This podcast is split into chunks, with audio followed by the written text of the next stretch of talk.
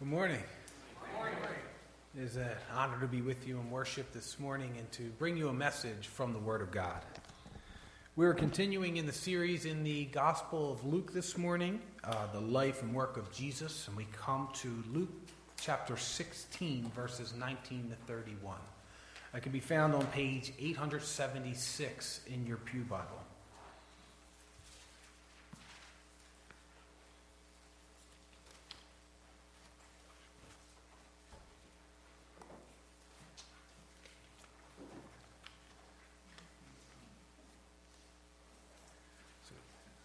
Is Luke chapter 16, verses 19 to 31. Hear now the eternal living Word of God.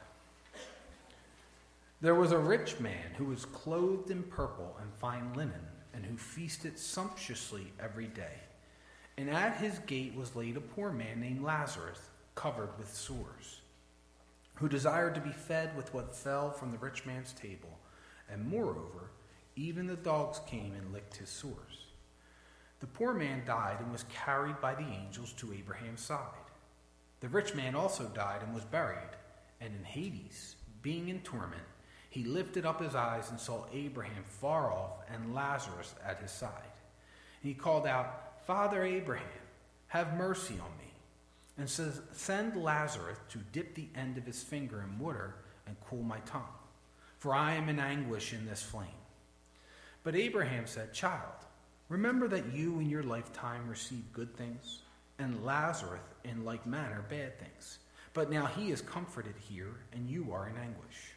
And besides all this, between us and you a great chasm has been fixed, in order that those who would pass from here to you may not be able, and none may cross from there to us. And he said, Then I beg you, Father, to send him to my father's house, for I have five brothers so that he may warn them, lest they also come into this place of torment. But Abraham said, They have Moses and the prophets, let them hear them. And he said, No, Father Abraham, but if someone goes to them from the dead, they will repent. He said to him, If they do not hear Moses and the prophets, neither will they be convinced if someone should rise from the dead. In the earliest 20th century, the luxury steamship, the Titanic, was the world's most celebrated ship. It had a first class section of luxury suites, and it held the who's who of the time. This area hosted high ranking officials, wealthy industrialists, and celebrities. Then there was a second level of, second class level of accommodations, and this held academics, journalists, tourists.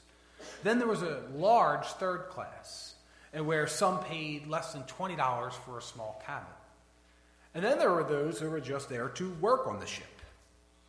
And the Titanic was no different than the rest of the world. The rich, the famous, the powerful got special treatment.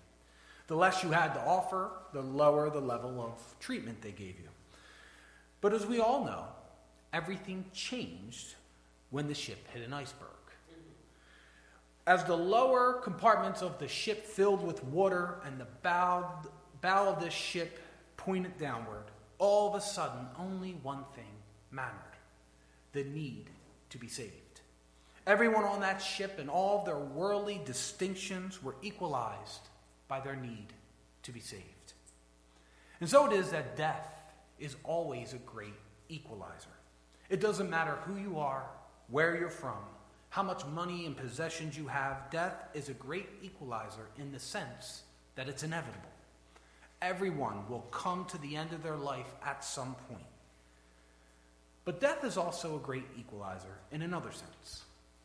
Because upon death, everyone will be judged by the Creator. And status in the world, wealth, power, fame, all disappear in the eyes of a holy and just God. God judges us according to his commands, according to his holy, just, and righteous standard, not the standards that the world has set. And everyone will stand before him in judgment. And in that moment, there are only two options.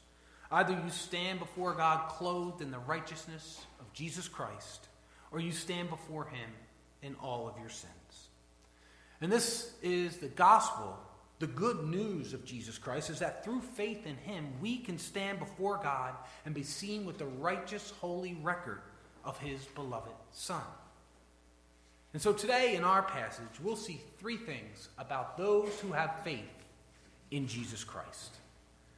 First, those that have faith in Jesus Christ will live for his glory and his kingdom now. Second, those who have faith in Jesus Christ are those who will be with him in eternity. And third is those who have faith in Jesus Christ will believe in the truth of God's word. In the first half of the chapter 16 of Luke's gospel, it, it contains some important teachings on money and the human heart. There's the parable of the dishonest manager, which speaks of the proper use of money. Now, in the story of the rich man and Lazarus, Jesus confronts the abuse of money, giving the rich a solemn warning. It begins in verse 19. There was a rich man who was clothed in purple and fine linen, and who feasted sumptuously every day. The story begins with an unnamed rich man. He, he, describes this man first as clothed in purple and fine linen. And purple clothes were made from a dye that came from snails, and it, they were extremely expensive. And fine linen would be referring to expensive undergarments. So this was a man of great wealth. Some people couldn't afford anything. This man could afford expensive underwear. But he's also described as a man who feasted sumptuously every day. He held a banquet feast of celebration every day of life. He was living an extravagantly comfortable life. And then Jesus introduces the second character. Starting in verse 20, we read, And at his gate was laid a poor man named Lazarus, covered with sores, who desired to be fed with what fell from the rich man's table. Moreover, even the dogs came and licked his sores. So now we're told of a poor man, and we're given his name, Lazarus. And, and, he lives a life that is in stark contrast to that of the rich man. While the rich man is dressed elegantly and eats well, Lazarus is very poor. He lies at the gate of the rich man in hopes of receiving food. And notice that it says Lazarus was laid at the gate of the rich man, meaning he was probably crippled. And on top of that, he was covered in sores. And so we have a graphic depiction of a man in utter despair. He is a crippled beggar who is suffering, covered in sores which are being licked by dogs. And so, adding insult to injury, the dogs would render him ceremonially unclean. And so, we see in Lazarus a poor man whose circumstances are as desperate and tragic as the rich man's are comfortable and extravagant. And so picture the situation. Every day, the rich man leaves his large estate that's enclosed by a high, ornate gate, one you would see around a palace. He comes and goes with his business about town, dressed in lavish clothing, feasting on a banquet every day. And all the while, outside his gate lies a poor, wretched beggar, one who just wants to eat the crumbs from his table who's suffering with sores all over his body, and who's further disgraced by the dogs licking his sores. And in this, Jesus is giving us a window into the heart of this rich man. Jesus isn't condemning all rich people. Rather, he's saying that indifference to the suffering of others tells us something. It shows us how selfish this rich man was. Jesus calls out the rich that they're in a position to help the poor, the vulnerable, the suffering. And if you only care about living a comfortable, extravagant lifestyle, he's saying then you don't have a relationship with the one true God. Those who have been reconciled to God will live out their love of God by loving their neighbor.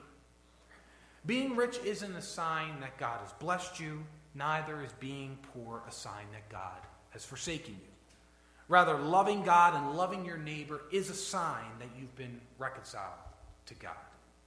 And Jesus is telling us that someone who doesn't love those around them, especially the suffering, doesn't have God. Those who believe in the promises of God, those who have been reconciled to God through faith in those promises, will live for God and his kingdom in this life. Now, Jesus tells the story before his death and resurrection. seemingly pointing to someone who lives in the Old Testament era. The story doesn't indicate whether or not the rich man even knew who Jesus was. But everyone is saved the same way. To believe in the promises of God before Christ is to believe in Jesus because Jesus is the fulfillment of all the promises of God.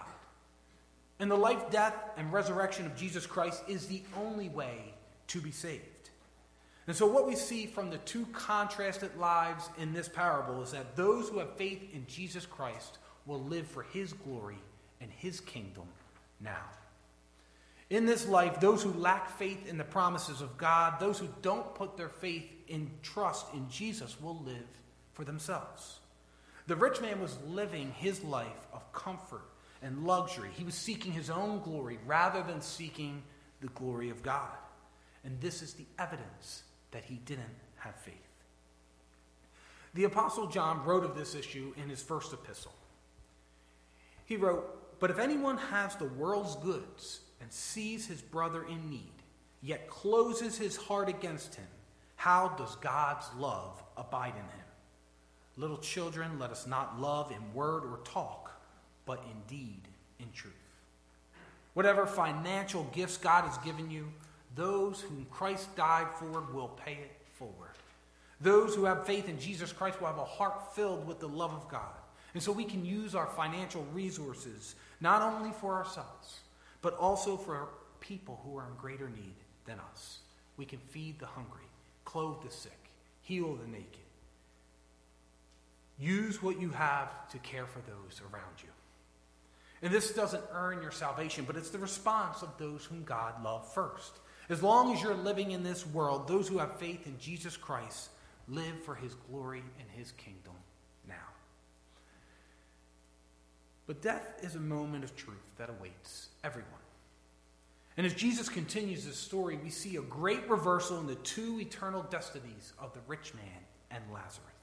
In verse 22, we read, The poor man died and was carried by the angels to Abraham's side. So, first, Jesus accounts the death of Lazarus. Here he refers to him as the poor man. And he abruptly mentions that he died. And this would have been a sad, pathetic scene from an earthly perspective. But we're given a heavenly perspective. On his death, he was carried by the angels to Abraham's side. And there was an idea of angelic escorts that was common in Jewish literature. And by Abraham's side, which is literally translated as Abraham's bosom, He's referring to a place of blessing. It represents the reception of the faithful to heaven. This is referring to where believers go when they die until the future resurrection. It's what theologians refer to as the intermediate state. The Westminster Shorter Catechism puts it this way The souls of believers are at their death made perfect in holiness, and so immediately pass into glory, and their bodies being still united to Christ do rest in their graves until resurrection. And so saying that someone in this state is at Abraham's side makes sense because the Bible tells us that Abraham is the father of all who believe. Abraham is the father of all who believe in the promises of God and their fulfillment in Jesus Christ. And so, because of this, we see there must have been another contrast in the life of poor Lazarus and the rich man. While the rich man clearly didn't believe in the promises of God, as his selfish life indicated. Lazarus, going to the side of Abraham, tells us that for certain he was a believer, a man of faith. He is a true child of Abraham, a true child of God, who has been saved by grace through faith. And not only do we see a contrast in the lives of these two men, but also in their eternal destinies. While Lazarus suffered in life, he was brought into eternal comfort in death.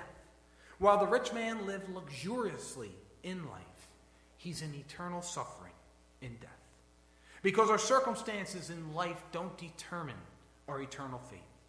It doesn't matter how much money you have, how successful you are, how famous or prominent. Your eternal destiny is determined where you stand before God in judgment. And those who stand before God with the righteousness of Jesus Christ, and there are those who stand condemned before him in their sins.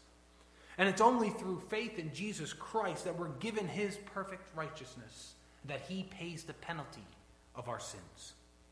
And that's our second point for today.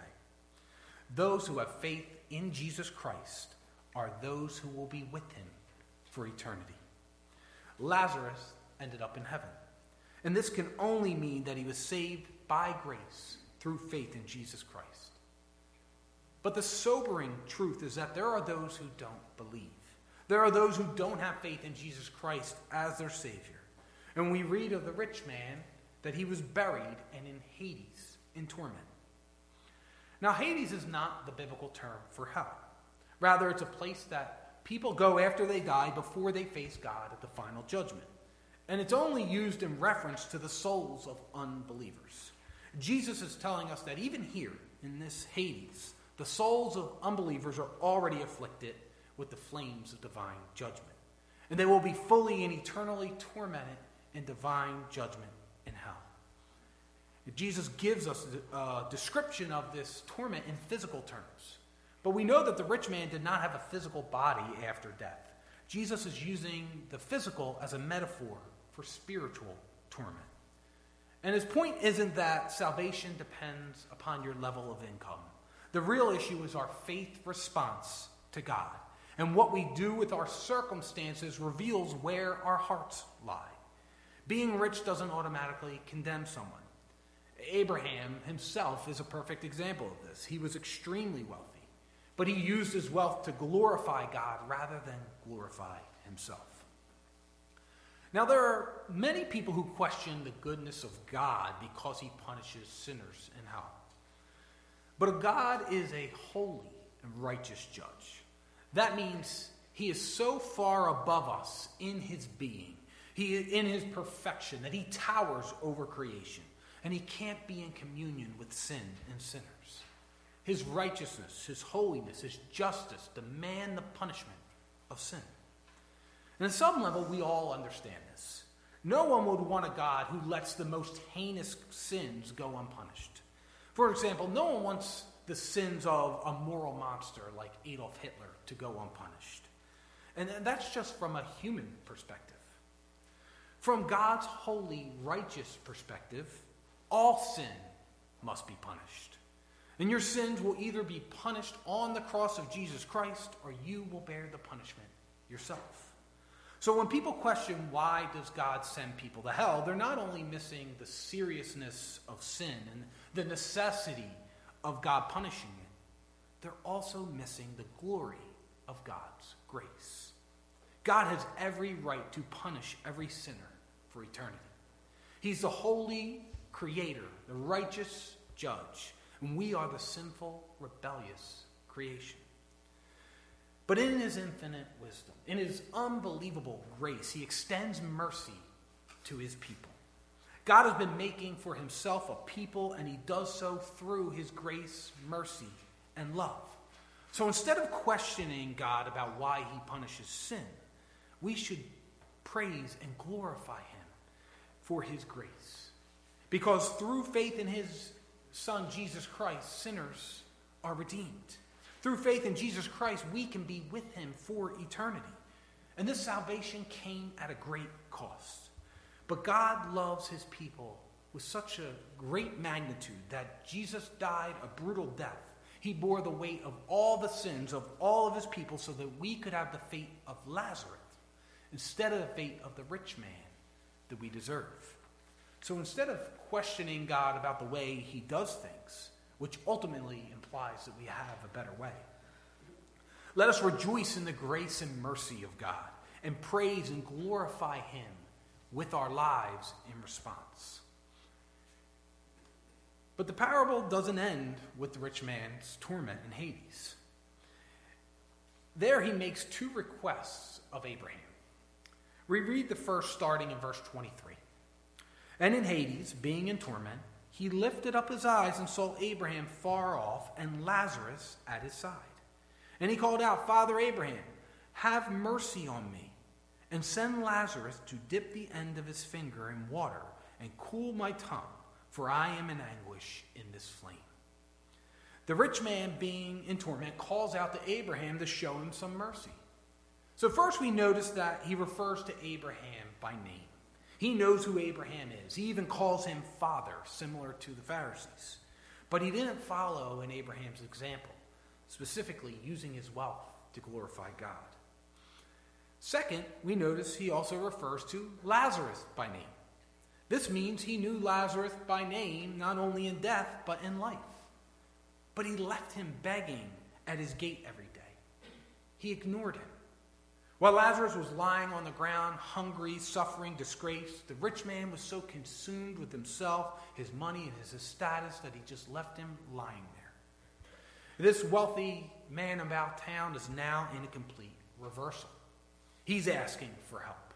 His self sufficiency in life has turned to complete helplessness in the afterlife. In life, every day, he ignored the poor, suffering beggar at his gate, and now he is the poor, suffering beggar. And now he's asking Lazarus to come and help him. But his request for relief is firmly denied. We see Abraham's response starting in verse 25. But Abraham said, Child, remember that in your life you received your good things, and Lazarus in like manner bad things. But now he is comforted here, and you are in anguish.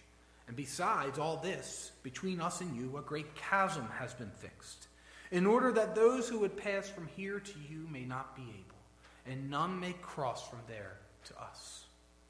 His request is denied because those who die without the righteousness of Jesus Christ are punished for their sins. If your sins were not punished on the cross, then you will bear the punishment. These are the only two options.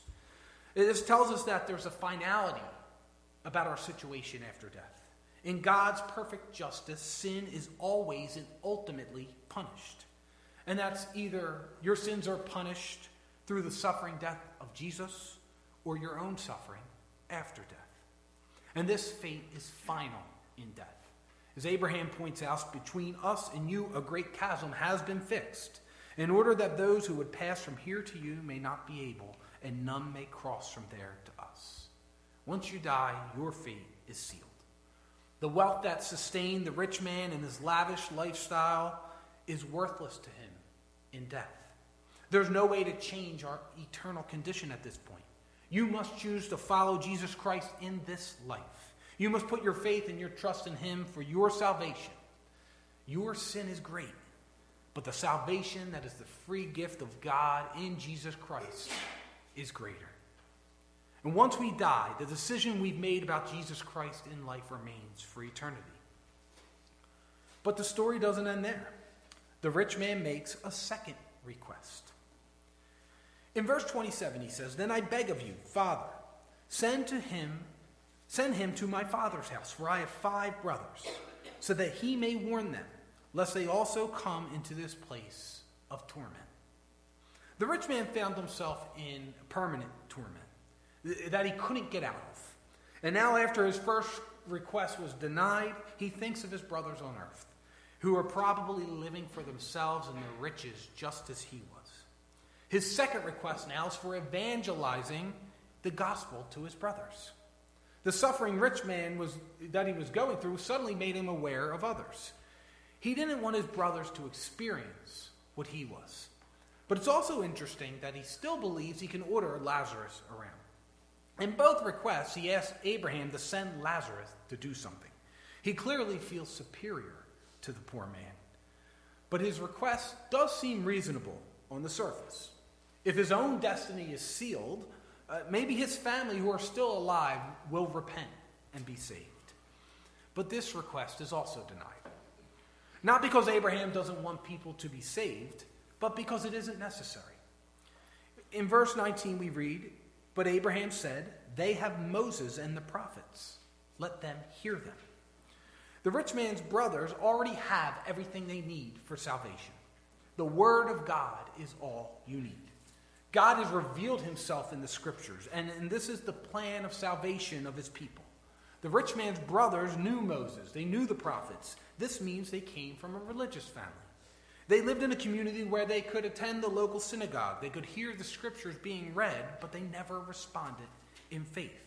They continued to live for themselves and their wealth just as their brother did, if only they believed what they had learned in the Word of God. And this brings us to our third point for this morning. Those who have faith in Jesus Christ will believe in the truth of God's Word. And these things go together. Faith in Jesus Christ is faith in the promises of God. And the promises of God are contained in the Scriptures. To deny God's Word is to deny His promises. And this is to deny the truth about Jesus Christ. But the rich man seems to think that something beyond the Scriptures is what his brothers need. We read in verse 30, and he said, No, Father Abraham, but if someone goes to them from the dead, they will repent. He's saying, Yes, they know what God has said. They have rejected it and lived for themselves, but if you just give them something more, someone coming back from the dead and pleading with them, then they'll do it. And Abraham replies in verse 31 If they do not hear Moses and the prophets, neither will they be convinced that someone should rise from the dead. Abraham rejects this idea that someone coming back from the dead will convince the rich man's brothers to repent.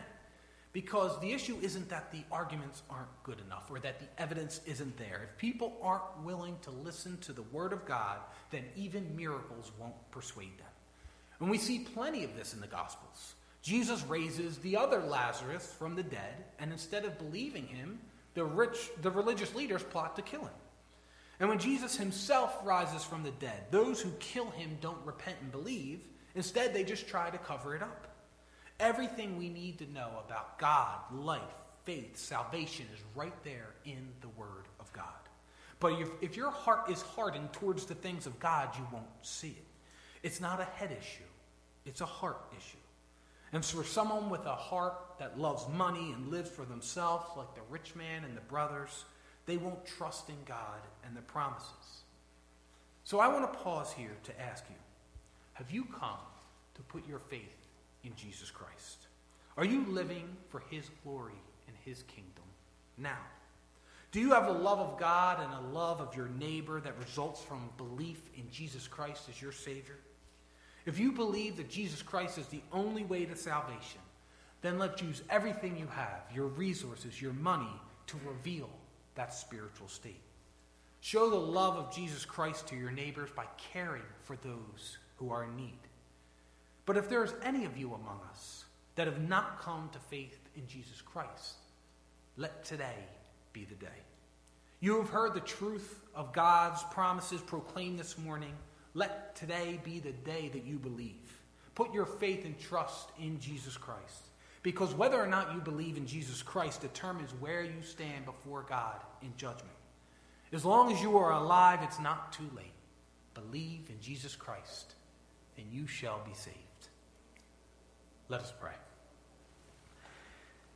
Heavenly Father, Holy God, create in us a new spirit, a new heart, that we will serve you as your new creations in a new life and in a new way to the glory of your name. Stir up in us the desire to serve you as you please, when you please. Expose to us the times when we neglect the poor and suffering around us, and give us a heart to care and love for them as you ask for us. Lord, let us hear and obey you. Bring about in us a faith that we may glorify you in our newness of life. May we live for the glory of your name and the glory of your Son, Jesus Christ in whose name we pray. Amen.